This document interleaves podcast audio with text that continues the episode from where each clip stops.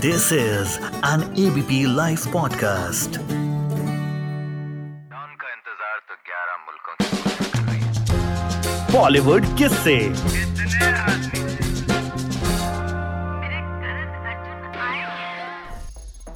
सोचिए आपकी उम्र 30 साल है और कोई 80 साल का बुज़ुर्ग शख्स आता है और भरी भीड़ में आपके पैर छू लेता है। आपको कैसा लगेगा? अच्छा शायद नहीं लगेगा, लेकिन अगर आप श्री राम हो, भगवान राम हो तो फिर क्या कहने बात आज श्री राम की, भगवान राम की, टेलीविज़न के राम की, अरुण गोविल।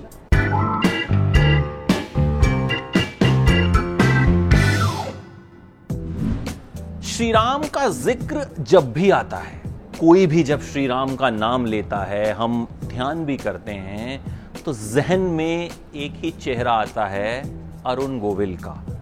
लेकिन आपको पता है अरुण गोविल श्री राम बने कैसे? किस्सा बहुत दिलचस्प है। देखिए, मेरठ में पैदा हुए, मेरठ यूनिवर्सिटी में पढ़ाई की, लेकिन चाहते थे कि एक्टर बने, एक्टिंग में जाएँ तो मुंबई आ गए।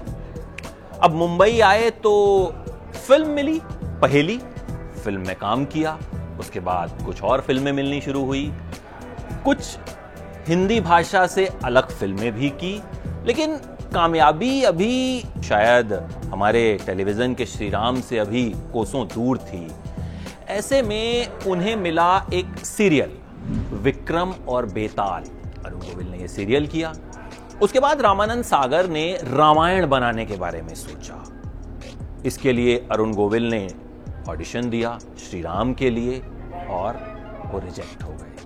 सोचिए श्री राम ऑडिशन में रिजेक्ट हो गए थे पहली बार। उन्हें लगा कि कोई बात नहीं, कोई और काम मिल जाएगा। अब उस वक्त तो किसने सोचा था कि रामायण इस कदर कामयाब होगी, रामायण के किरदार इस कदर मशहूर हो जाएँगे कि लोगों के जहन में बस जाएँगे।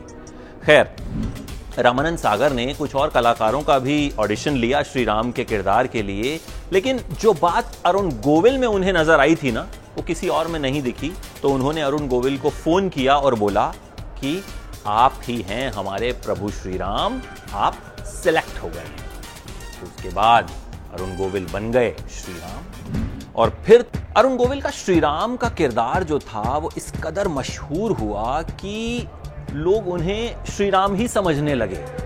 एक बार चंडीगढ़ एयरपोर्ट पर अरुण गोविल गजेंद्र चौहान के साथ मौजूद थे, जिन्होंने महाभारत में युधिष्ठिर का किरदार निभाया था। एक बुज़ुर्ग शख्स आए 80 साल के, उन्होंने दोनों के पैर पकड़ लिए।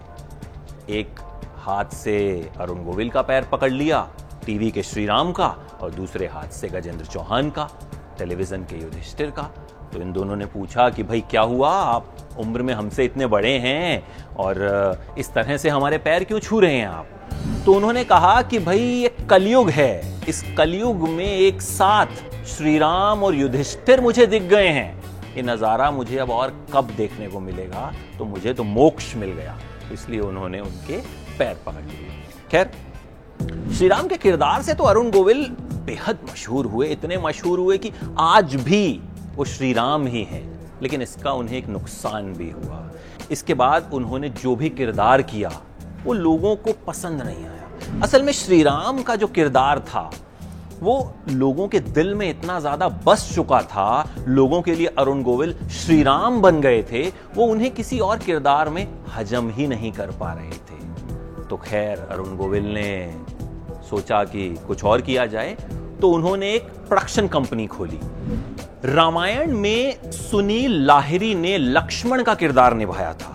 अरुण गोविल ने उन्हीं के साथ मिलकर राम लक्ष्मण नाम की प्रोडक्शन कंपनी खोली, दूरदर्शन के लिए शोज़ बनाने शुरू किए तो ये थी श्री राम की कहानी टीवी के श्री राम की कहानी, जिनकी एक मुस्कान आज भी लोगों का दिल जीत लेती है। और अब भी जब वो टेलीविज़न पर आते हैं, श्री राम के रूप में उनका अवतार दिखता है तो एक उम्मीद सी जगती है।